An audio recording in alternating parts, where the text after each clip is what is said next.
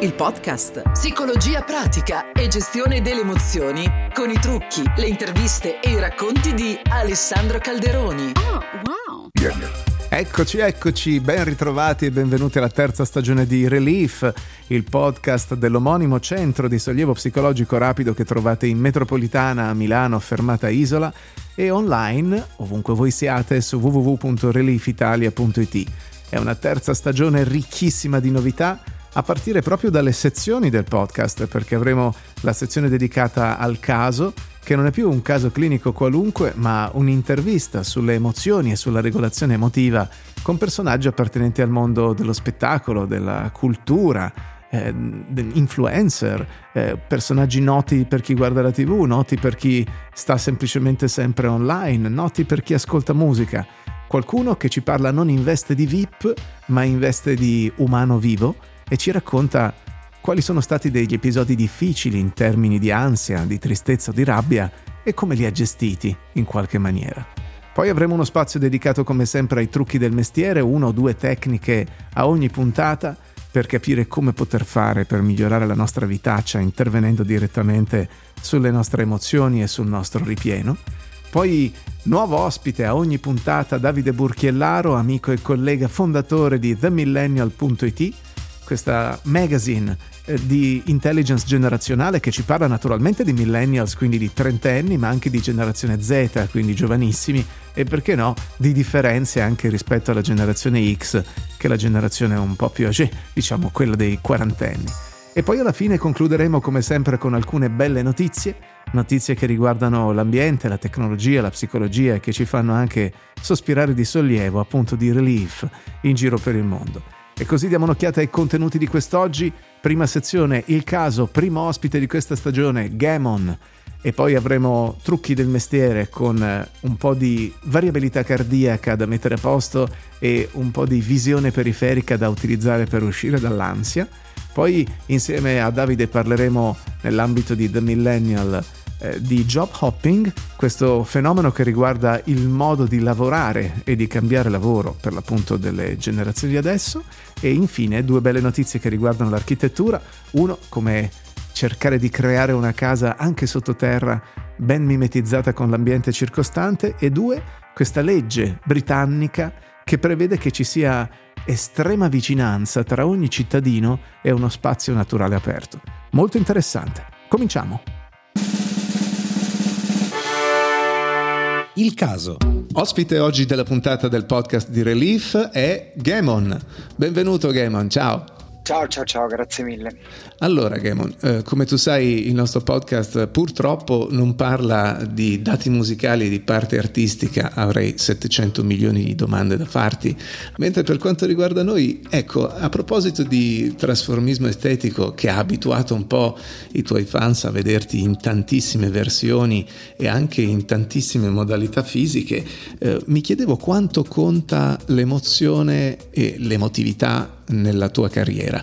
Quanto ti è stata di ispirazione e quanto è stata invece d'ostacolo? Sono cose che uh, a seconda dei momenti assumono una o l'altra forma, quindi ovviamente la mia emotività è una, mia, una delle mie, eh, uno dei miei motori, una delle mie anche caratteristiche, diciamo, una cosa che ho scelto di far passare attraverso la mia musica da, da subito, dall'inizio, anche nei tempi in cui ho iniziato facendo il rap e dove insomma poi il rap doveva essere duro e puro, fondamentalmente ho scelto di andare dritto per una strada che era quella della verità. Eh, eh, è ovvio che l'emotività, diciamo, in qualche momento può creare qualche problema, nel senso che ti può frenare dal fare cose che vorresti fare e ehm, nel tempo si prova ovviamente a ehm, avere un maggiore controllo delle proprie emozioni o comunque una gestione e si fa anche maggiore esperienza nella gestione delle proprie emozioni, quindi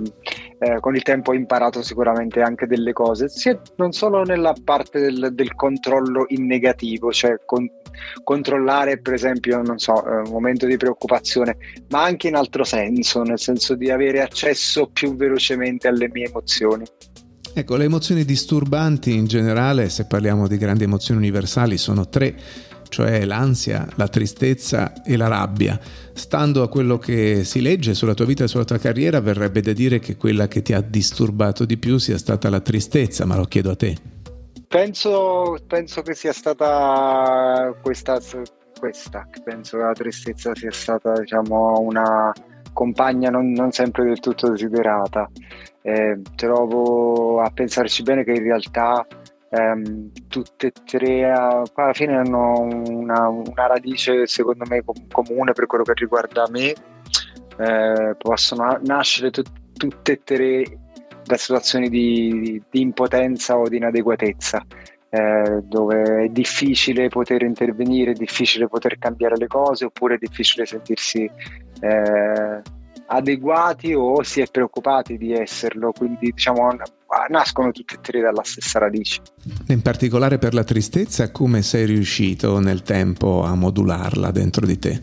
Eh, come tutte quante, diciamo, come tutti i compagni di viaggio, ci si deve necessariamente far in qualche maniera conoscenza e, e in questo senso diciamo, non essere solamente sopraffatti, ma qualche volta ovviamente trovare, trovare dei diversivi. A volte i diversivi funzionano, non sono messi lì per caso, quindi sicuramente esistono, ripeto, dei diversivi pratici, concreti e a volte possono essere veramente smettere di fare una cosa oppure iniziare a farne una che ti porti, diciamo, anche fisicamente a distrarti. C'è eh, un episodio concreto in cui magari ti ricordi di essere stato particolarmente triste e di essere intervenuto in un modo che per te ha funzionato bene? So che tutte le volte diciamo che questa cosa succede quando mi sento che eh, sto indugiando troppo in quelle emozioni, lascio, mi, mi, lascio anche la possibilità di essere triste, diciamo no, non voglio affogare le mie emozioni, ma quando sento che ci sto sguazzando un po' con i piedi eh, dentro, visto che sono diventato negli ultimi anni molto appassionato di corsa, se posso interrompo esco a fare una corsa. E sicuramente riavere a che fare con le sensazioni del mio corpo, riportare i piedi a terra eh, e avere anche una distrazione diciamo che è anche per gli occhi ehm, perché diciamo, diventa anche una meditazione in movimento, la corsa per me sicuramente quello è una, una buona maniera nel mio caso di affrontare. Prima, prima uscivo con le cuffie e comunque poi facevo una lunga passeggiata. E ti sembra che ci sia stato almeno un episodio in cui invece non ce l'hai fatta e magari l'hai gestito in modo proprio disfunzionale, quel momento di o tristezza o ansia? Cioè un momento che riguardando indietro ti dici cavoli, lì avrei potuto fare qualcosa di diverso oppure mi sono perso via per un po'? Diciamo non ho fatto mai, eh, come dire, eh, mistero, ehm, ma ho attraversato un periodo di depressione diciamo anche abbastanza lungo e quindi sicuramente so eh, che alcuni miei comportamenti volenti o nolenti hanno aperto la porta diciamo a quello. Ehm, e quindi ho gestito ho gestito un momento diciamo anche di grande tristezza con disordine l'ho di, gestito con disordine alimentare compensando attraverso il cibo. So che anche se non c'era una volontà dietro questo, però è stata una maniera, diciamo, decisamente disfunzionale di, di, di, di metterci una pezza. Affrontare le mie... Esatto, di metterci una pezza. E, eh, però eh, insomma, anche quella è stata un'esperienza fatta che mi ha fornito sicuramente un sacco di strumenti per tutte le volte successive. E hai fatto uno yo-yo di 40 kg, leggevo. Mm-hmm. Sì, è vero, non, uh, non, ne faccio mistero perché penso sempre che in realtà la condivisione possa essere eh, per persone che si trovano magari in delle situazioni del genere uno stimolo a sentirsi eh, sicuramente meno soli o non, non, sentirsi gli unici al mondo ad averlo perché questa ricordo essere una sensazione che provavo quando quando attraversava il periodo della depressione, quindi la condivisione è sicuramente eh, anche, anche sui disturbi alimentari un'altra, un'altra chiave secondo me importante. Quindi eh, a quel te stesso di quel periodo cupo, oggi che stai bene, che hai acquisito anche una nuova consapevolezza, indirettamente dicendolo a lui, ma dicendolo anche alle altre persone che magari possono trovarsi in momenti simili, che cosa suggeriresti o che cosa ricorderesti?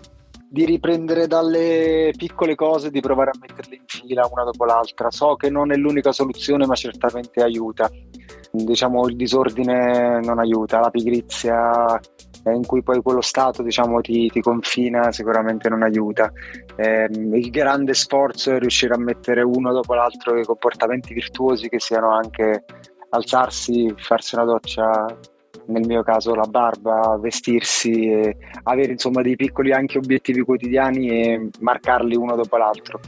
Um, non dico che quella sia la soluzione della depressione, ma certamente questi comportamenti, come, come ecco, fare anche attività fisica, certamente posso dire che sarebbe stato um, uh, un, un'altra cosa che mi avrebbe giovato molto in quel periodo. Comunque, forse avrebbe accelerato um, una fase di, di, ripresa di alcune cose della mia attività, diciamo, quotidiana. E poi il resto, il resto è farsi comunque aiutare. Il resto è comunque necessario un percorso di terapia, non lo si fa solamente diciamo, pre- alzandosi presto la mattina, ma tutto conta. Quindi questo direi a me di allora, che tutto conta, ogni piccola cosa che sembra inutile invece conta e di farla. Il supporto psicologico per te è stato un passo importante? È stato un passo importante, c'è stato anche un supporto farmacologico, è stata una strada molto lunga, ehm, però anche quella diciamo, si è conclusa e quindi quando questo, quel percorso diciamo, è avvenuto perché non c'erano più i presupposti ho comunque poi desiderato continuare il, il supporto di terapia perché diciamo, le cose della vita si annodano più o meno tutti i giorni e quindi è, è una buona cosa diciamo, avere un punto di confronto per, per sbrogliarle. Gamon, grazie tantissimo per averci parlato così tanto con franchezza e per averci raccontato le tue emozioni, grazie per essere stato con noi per il tuo tempo. Grazie a voi, grazie a voi. Trucchi del mestiere. Il primo trucco di oggi potremmo chiamarlo visione periferica. Parliamo sostanzialmente di un aiuto per l'ansia, perché lavorando con persone eh, che soffrono in diverso modo e sotto diversi tipi di disturbi d'ansia, è possibile notare che quasi tutti hanno alcuni punti in comune. Che si tratti di quella che viene chiamata ansia specifica o fobia o ansia generalizzata, Ecco, c'è sempre un dialogo interno che o scatena o mantiene lo schema ripetitivo dell'ansia. Ecco, proviamo questo semplice metodo per uscire dalla nostra mente e quindi contemporaneamente uscire anche eh, da quello schema ripetitivo. Puoi iniziare scegliendo una sorta di punto da fissare, come se fosse un focus per la tua attenzione. E lentamente mentre fissi quel punto, puoi espandere la tua visione periferica per includere tutto lo spazio che circonda quel punto. E poi vai anche più in là, allarga ulteriormente la visione, sempre ai lati, ma anche fino al soffitto, fino al pavimento se sei in uno spazio chiuso, oppure fino al cielo e fino a terra se ti trovi all'aperto e stai fissando un punto di un oggetto all'aperto. Espandila ancora di più la tua attenzione, permetti al tuo campo visivo di aprirsi in modo da poter immaginare di diventare quasi consapevole dello spazio che c'è anche dietro di te. Naturalmente all'inizio ti sembra strano, ma se lo pratichi tre o quattro volte, cominci a notare una specie di, come dire, calma generale nella tua mente e di conseguenza anche nel tuo corpo perché ti rendi conto che il tuo dialogo interno è come se fosse in pausa o avesse proprio schiacciato lo stop. Ecco, questo è quello che in maniera, come dire, un pochino più eh, new wave che scientifica, anche Carlos Castaneda chiamava fermare il mondo. Questo accade perché quando tu sei in ansia la tua attenzione è iperfocalizzata su quel pensiero e allenare invece a espandere il campo dell'attenzione, defocalizzandoti, allena proprio la mente a mollare l'osso. E quindi il comodo è che puoi praticarlo ovunque, in qualsiasi momento, e che può diventare anche una piccola e gradevole abitudine. Un altro esercizio interessante è un esercizio che sta a cavallo tra l'immaginazione e la fisiologia su questo tipo di esercizio, per esempio, si basa tutta la pratica dello HeartMath Institute, che è un gruppo di medici e psicologi che si occupa di questa variabile importante che è HRV, la coerenza cardiaca o la variabilità cardiaca. Ci sono tantissime ricerche scientifiche negli ultimi 15 anni che eh, effettivamente studiano l'effetto della coerenza della frequenza cardiaca o della variabilità cardiaca sulla salute mentale e fisica. Questo piccolo esercizio che ti suggerisco è fattibile in pochi minuti ed effettivamente fatto con costanza eh, ha dei miglioramenti eh, notevoli sia sotto il punto di vista della calma sia sotto il punto di vista delle variabili fisiologiche che ti sono non immediatamente magari visibili ma che concorrono a mantenere in equilibrio l'organismo e anche il rapporto tra corpo e mente. Allora la prima cosa è che tu sia fermo, eh, seduto o anche in piedi ma comunque seduto è più comodo direi e poi iniziare a respirare lentamente con la pancia. Con la pancia significa che quando inspiri vai a depositare l'aria sul fondo dei polmoni, i polmoni espandendosi estroflettono il diaframma e il diaframma gonfia il tuo pancino perché spinge verso il basso gli organi. Quando espiri, viceversa, il diaframma si eh, flette verso l'alto, quindi diventa sostanzialmente una, una cupoletta come se fosse convesso e diventando convesso l'aria esce di nuovo dai tuoi polmoni e è un po' più calda e tu hai il pancino sgonfio. A ogni processo respiratorio inspirare con il naso portando l'aria nella pancia, espirare con il naso sgonfiando la pancia. Mentre fai questa semplice operazione, semplice però bisogna imparare a farla, quindi con una mano sull'ombelico e l'osservazione che il pancino si muove come un palloncino sicuramente funziona meglio, allo stesso tempo puoi iniziare a concentrarti sulla zona del torace. Quindi puoi pensare che questo respiro diaframmatico in qualche modo ti permetta di portare l'attenzione sul torace e proprio nella zona in cui ha sede il muscolo cardiaco, quindi sostanzialmente sotto lo sterno. Mentre respiri e mantieni la tua consapevolezza sul torace, puoi concentrarti proprio sul torace stesso e sul cuore, immaginando che il flusso dell'aria che respiri passi lì, come se quest'aria attraversasse il cuore, come se il cuore fosse una specie di spugna d'aria. È un'operazione di immaginazione, però non è un'immaginazione così eh, fuori dal mondo, perché effettivamente, come sai, il collegamento tra cuore e polmoni, quindi tra circolazione sanguigna e ossigenazione della circolazione sanguigna è un collegamento vitale che avviene a ogni respiro. Quindi vorrei che tu immaginassi che l'aria che respiri passasse nel tuo torace attraverso il tuo muscolo cardiaco. Il cuore è un forte emettitore di campi elettromagnetici e inizi a trascinare il tuo cervello con questo atto di immaginazione in uno stato di onde cerebrali coerenti e più rilassate, mentre il cuore invia informazioni al cervello in molti modi, per esempio in maniera elettromagnetica, o per esempio attraverso l'onda della pressione sanguigna, e anche sotto il punto di vista biochimico, rilasciando peptidi, cioè ormoni che inibiscono altri ormoni dello stress. Mentre stai respirando e immaginando che l'aria passi attraverso il tuo torace, puoi aggiungere anche qualcosa di interessante, cioè puoi pensare a una persona a cui sei legato o a una situazione davvero di relax, di benessere, a un episodio in cui sei stato davvero bene e mettere questa fotografia dinamica sempre nel torace. Quindi respiri, ti concentri sul centro del torace immagini che l'aria passi dal cuore e metti su questo flusso questa immagine gradevole che ti fa sentire rilassato, con una sensazione di benessere, di agio, di accettazione. Potresti rimanere sorpreso dalle risposte della tua mente e del tuo corpo. Millennials. Siamo con Davide Burchiellaro, founder di Millennials, il magazine di intelligence generazionale che trovate su millennials.it. Davide, benvenuto.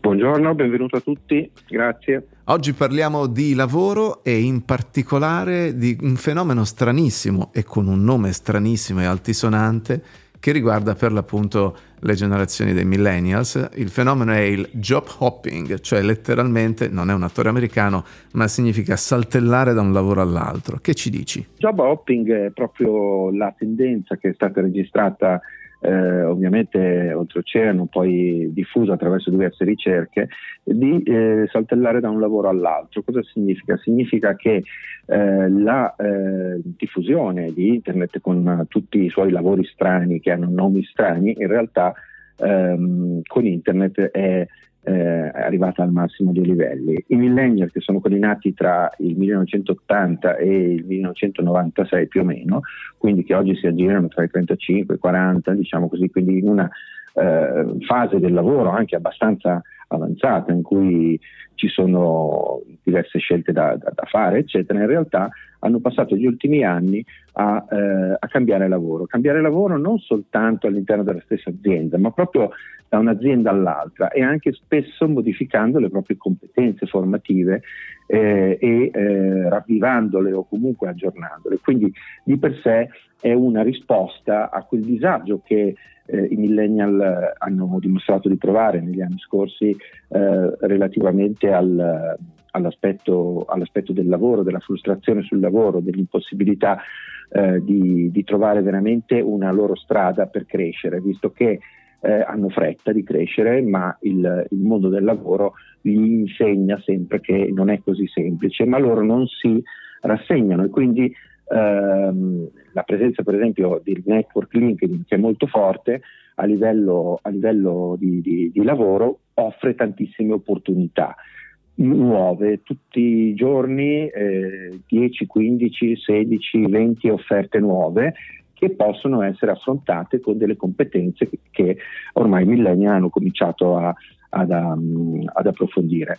Questo fa sì che, però che eh, la, la, la, situazione lavorativa eh, generi da un lato una, una, una, facilità di accesso a mercati nuovi e ad altro, dall'altro invece una sicura eh, eh, impossibilità di crescere poi in realtà per arrivare a delle posizioni dirigenziali e questo rischia alla lunga, sul lungo periodo, magari di creare un ulteriore disagio, che è quello di dire insomma sono in un posto in cui non riesco a crescere. È peggiore eh, la ehm, situazione dei millennials, quindi dei trentenni, oppure è peggiore la situazione degli under 30 in questo momento, secondo te?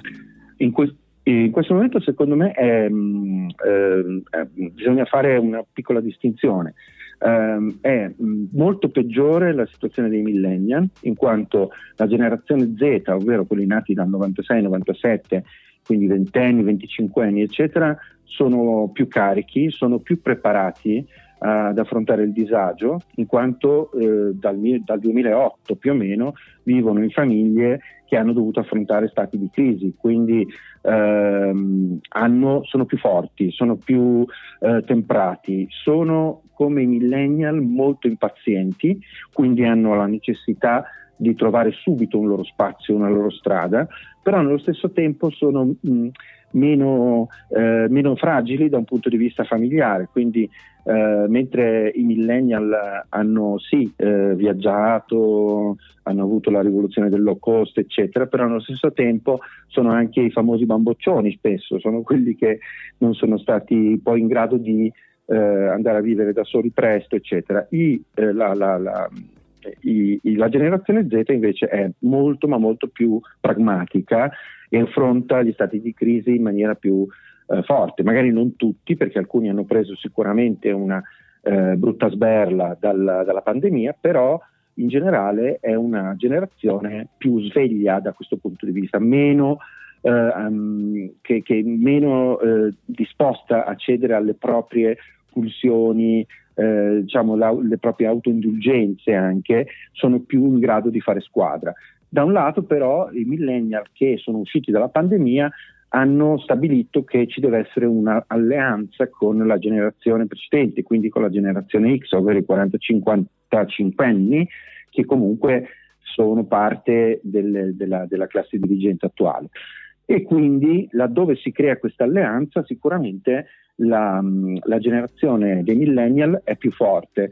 Laddove non si crea questa alleanza e si cede sempre un po' a questa impazienza tipica eh, della generazione millennial, allora è più forte, è più forte la generazione Z. Per approfondimenti millennials.it, grazie a Davide Burchiellaro. Belle notizie. Che fare quando i regolamenti edilizi ci dicono che non è possibile costruire una casa a più di un piano sulla propria proprietà? Beh, se ne costruisce una sotterranea, naturalmente.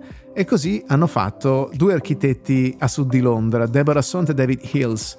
Un tempo questa zona era il cortile di una casa esistente nel XIX secolo, un giardino invaso da platani ed edera, e questa coppia di architetti ha deciso di affondare la loro casa di 135 metri quadrati nel paesaggio così da ridurne l'altezza e crearsi anche un po' di privacy. Cosa hanno fatto? Intanto l'hanno chiamata covered house per l'appunto, un piano dell'abitazione è fuori terra e uno è incassato, è proprio sottoterra. Gli architetti si sono preoccupati di evitare che questa casa sovrastasse l'ambiente circostante, per cui hanno innanzitutto utilizzato, pensate, degli specchi come rivestimento esterno di tutta la casa per eh, riflettere gli alberi e il giardino circostante e contribuire quindi a mimetizzare la casa, praticamente sembra un piano militare. Poi hanno deciso di replicare quell'ambiente anche con un tetto verde progettato con piante resistenti alla siccità che richiedono solo un accumulo molto sottile e favoriscono la fauna selvatica, quindi c'è un tetto che è praticamente tanto vegetale quanto il contorno. E poi hanno piantato nuovi alberi e hanno affondato questa parte dell'edificio che permette di stabilizzare la temperatura nella casa sotterranea con un sistema di recupero del calore che utilizza proprio una pompa di calore ad aria e fornisce una fonte di riscaldamento sostenibile. Ci sono poi dei micropannelli solari termici sul tetto per riscaldare l'acqua della casa. Interessante e molto graziosa da vedere e anche una bella idea.